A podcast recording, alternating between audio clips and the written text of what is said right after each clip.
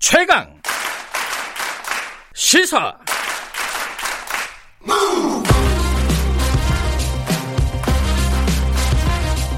지금 여러분께서는 김경래 기자의 최강 시사를 듣고 계십니다. 네, 앞서 말씀드렸듯이 코로나19 어, 바이러스 정말 빠르게 확산되고 있습니다. 좀 무서울 정도인데요. 지금 신도들에게 광복절 집회 참가를 독려한 사랑제일교회 전광훈 목사에 대해서 여당이나 이쪽에서 강하게 비판을 하고 있습니다. 이 가운데 이런 가운데 김기현 미래통합당 의원이 어제 이 방역 책임을 보수 세력한테 전가할 거냐 이런 식의 주장을 했습니다. 이게 어떤 뜻인지 직접 연결해서 말씀을 좀 들어보겠습니다. 김기현 의원님 나와 계시죠? 안녕하세요. 네, 반갑습니다. 김기현입니다. 어, 그 방역 실패를 보수 세력에게 전가할 것이냐 이게 어떤 취지로 말씀하신 내용인지 좀 정확하게 설명을 해주세요. 그 전광훈 목사 그분이 네. 8.15 광복절 집회를 하는 과정에서 네. 어, 부적절한 처사, 처신을 한 것 같고요. 네. 그래서 코로나 확진자로 이제 판명까지 된 마당에 그로 인해서 많은 어, 지금 감염자가 우려되는 그런 어, 상황이어서 그 점에 대한 책임을 물어야 되는 것. 뭐그 점에 대해서 저희들이 부인하거나 네. 하는 생각은 전혀 아닙니다만 네네네. 그것과는 별개로 네. 왜 그걸 가지고서 미래통합당에게 책임을 지라 그러냐 황당하기 짝이 없다 이런 얘기죠. 음흠. 아니 그걸 가지고 어저께도 제가 지금 서른 의원하고 뭐 지금 뭐 라디오에서 인터뷰를 예, 예. 예, 했는데 미래통합당하고 책임지라는 거예요. 그래서 황당하기 짝이 없다. 음흠. 결국 방역 책임이 야당에게 어떻게 있느냐? 야당이 무슨 방역 뭐 지휘권이 있느냐? 뭐 예산 집행권이 있느냐? 아니 야당은 방역에 적극 협조하고 있는 마당인데 네네. 그걸 덮어 씌워서 야당에게 프레임을 씌우려 한다. 예, 예. 아니 이 코로나 이슈를 가지고 정치적으로 이용하려 하느냐. 네네. 참 웃기는 분들이다 그런 생각을 가지고 있죠. 근데 이제 한편에서 보면요, 어, 지금 그 8.15 광복절 집회 때, 보수 세력의 집회 때, 홍문표 의원이 당장 현역 의원으로서 참석을 했고, 뭐, 김진태 전 의원, 뭐, 민경욱 전 의원, 유정복 전 시장 등등이 참석을 한 걸 보면은, 미래통합당 쪽에서 뭐 조직적으로는 아니지만은 어쨌든 인사들이 어 적극적으로 참여한 부분들이 있어요. 이 부분에 대한 어떤 사과라든지 뭐 이런 부분은 필요한 거 아니냐? 이런 얘기를 하는 것 같아요. 이거 어떻게 생각하십니까?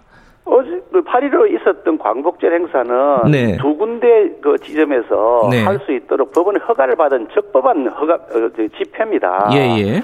그리고 자유민주주의 국가에서 표현의 자유는 누구에게 다 보장돼 있는 것이고요. 예.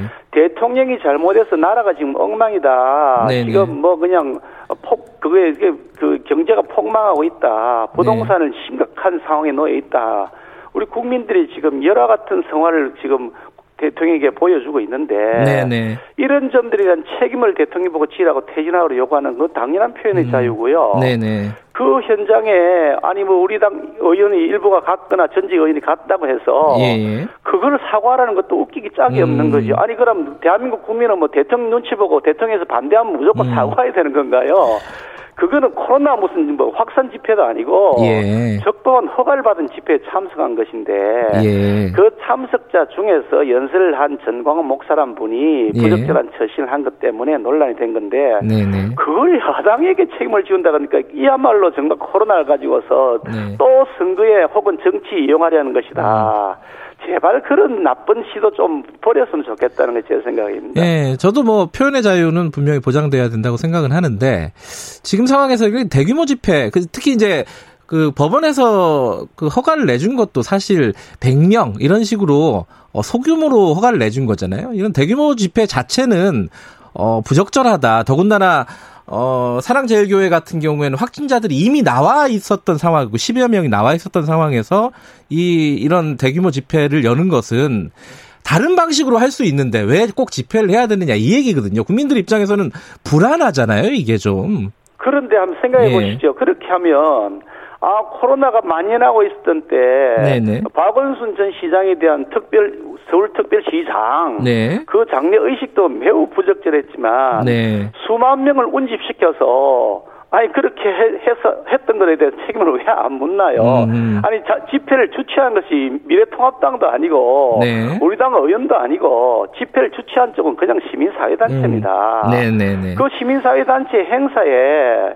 우리 당 전직 의원이나 혹은 뭐 현역 의원 한 분이 참석했다고 해가지고 네. 그걸 가지고서 야당이 무슨 뭐 방역 책임 있는 것처럼 하니 황당하기 짝이 없다. 그럴 것 네. 같으면 박원순 전 시장 장례식에 참석한 이해찬부터 책임을 물어라. 네. 아, 서정엽 그 서울시장 직무대행 당장 책임을 물어서 구속시켜라. 음흠. 아, 그게 그 올바른 것 아니겠어요? 아니 참석한 사람에게 뭘 그렇게 덮어 씌우려고 안달인지 모르겠어요. 예. 그런데 어. 이- 그 얘기는 여기까지 듣고요. 그 다음에 이제 전광훈 목사 같은 경우에는요. 지금 어 상해죄 그 뭐 이게 신천지 전례가 있지 않습니까? 이게 처벌을 해야 된다. 어 이 확진 판정 그 뭐야 자가 진단 아, 자가 격리 그 통보를 받고 나서도 이제 집회에 참석했다 이렇게 방역 당국은 얘기하고 있지 않습니까? 이런 부분에 대해서는 책임을 반드시 물어야 된다 이런 입장이던데 어떻게 생각하십니까 이 부분은? 그래서 그 부분에 대해서도 뭐 사실관계에 대해서 서로 다툼이 있는 것 같더라고요. 네. 제가 듣, 제가 보도 받은 보도된 걸 보니까 네. 정광훈 목사 측에서는 그 격리 대상이 자가 격리 대상이라고 통보받은 것도 연설을 마친 후다 이렇게 설명했다 그러는데 뭐 제가 음. 정광훈의 대변인도 아니고 예, 그 예. 조사할 입장도 아니니까 예, 예. 누굴 대변하고 뭐 그럴 일은 아니지만 네, 네. 사실관계에 따라 책임이 있으면 책임 있는 사람 은 당연히 그 법적인 네. 음. 책임을 물어야죠. 뭐 그걸 누가 부인하겠습니까? 지금 보석 상태잖아요 전 목사가 예 그런 걸 알고 있습니다. 보석 취소해야 된다 이런 여론들이 좀 있어요 청와대 뭐 청원도 그렇고 어떻게 생각하세요 이 부분은? 보석을 취소하고 말고 보석을 네. 허가하고 말고는 법원의 판사의 권한 사항입니다. 네네 정치권이 나서서 누구를 구속해라, 누구를 석방해라, 네. 누구를 실형을 보내라, 누구를 네. 무죄를 선고해라. 네네 이렇게 하는 것 자체가 월권 행인 거죠. 그런 음. 국민적 여론이 있으면 네. 그런 국민적 여론을 재판부가 고려해서 법적 판단을 하겠죠. 그게 네. 자꾸 왈가왈부하는 것 자체가 네네. 넌센스다는 생각을 합니다. 알겠습니다. 다른 얘기 좀 여쭤볼게요. 그 지금 대통령 그 청와대 쪽에서 어 미래통합당 대표 그러니까 김정인 비대위원장과 좀 만나자 여야 대표들과 좀 만나자라고 제안을 했는데 거절했다 이렇게 얘기를 했어요. 이게 좀 사실관계가 좀 서로 다른 것 같아요. 어, 요청을 제대로 안 했다 이런 입장이신 건가요? 그 사실 대통령께서 여야 대표를 초청해서 무슨 회담을 하자 그러면 네네. 정식 의제가 무엇이냐, 네. 그러면 언제쯤 할 거냐, 네. 참석자는 누구냐, 이런 부분들을 사전에 조금 조율도 하고 음. 그러면서 제안을 하는 것인데 네. 지금 언론에 보도된 바와 들은 바를 종합해 보면 네.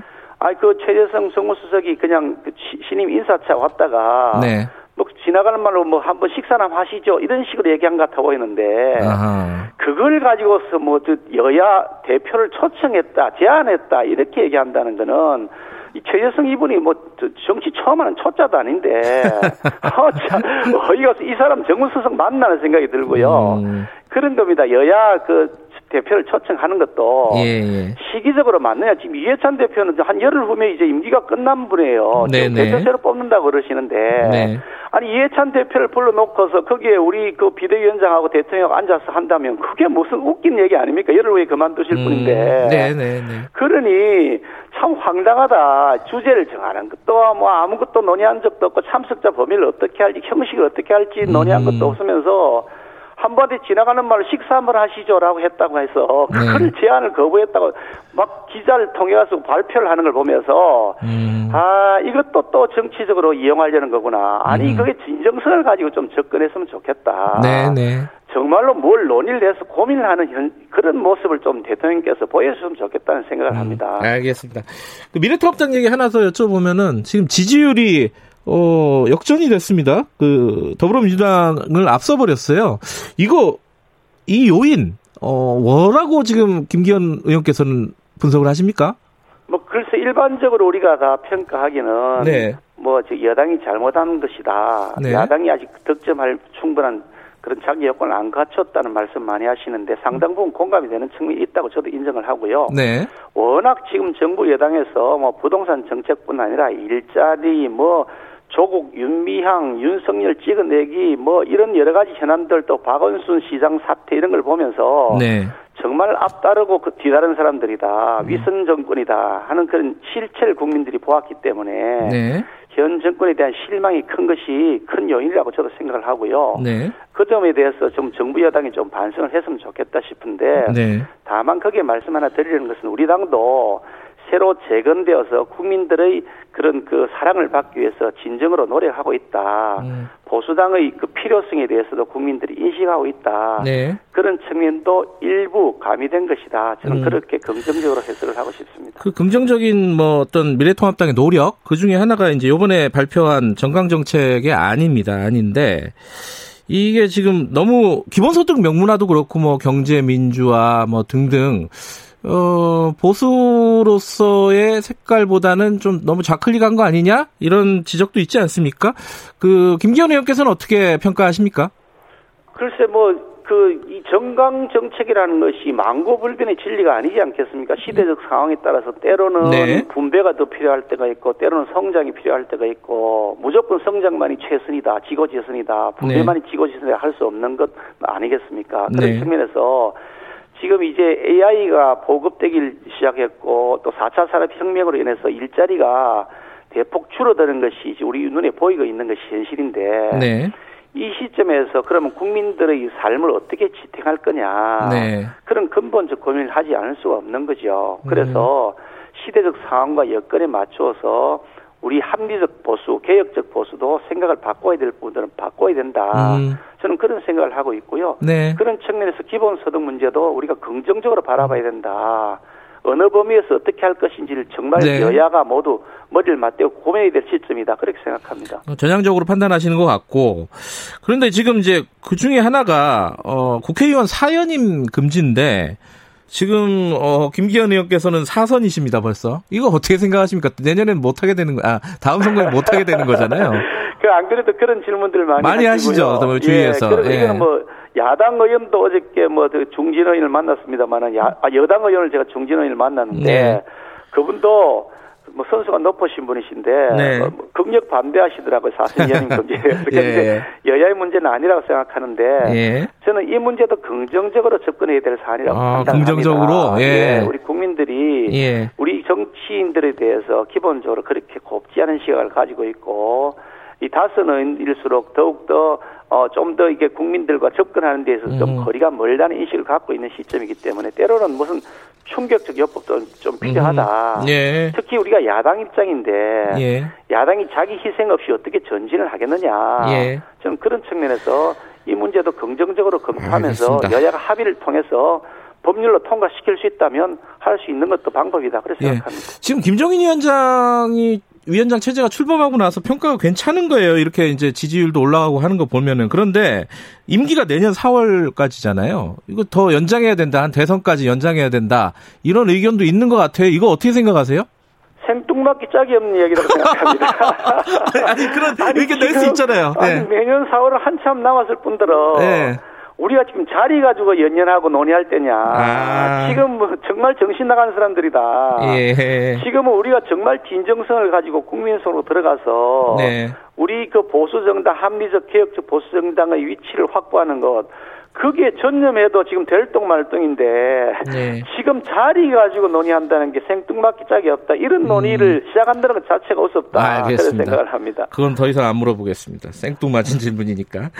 그 어제 아, 광복절에 김원웅 광복회장이 어, 이승만 전 대통령의 친일 행각이라든가 친일 인사들의 국립묘지 이장이라든가 이 부분에 대해서 강하게 발언을 했어요. 저희들이랑 인터뷰도 했어요. 이거 어떻게 생각하세요?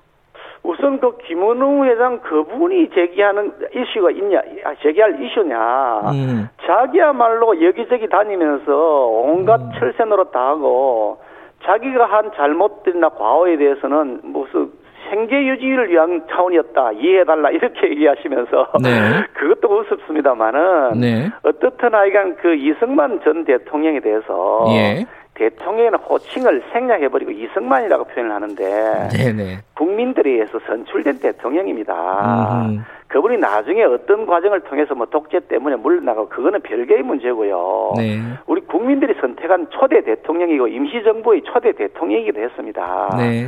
그분에 대한 존중의 마음 자체 가졌으면 좋겠다는 생각을 하고 그 내용에 보니까 예. 뭐 보수 세력에 대해서 이완용에 빗대는 형태의 그 예. 발언이 있어요. 제가 매우 분개했는데 음. 정말 좀 정신 차리셔야 됩니다. 그렇게 마음대로 상대방을 알겠습니다. 권한이 자격이 없습니다. 여기까지 듣겠습니다. 고맙습니다. 네. 김기현 미래통합당 의원이었습니다. 1분 여기까지고요. 2부에서 돌아옵니다. 8시에 뵙겠습니다.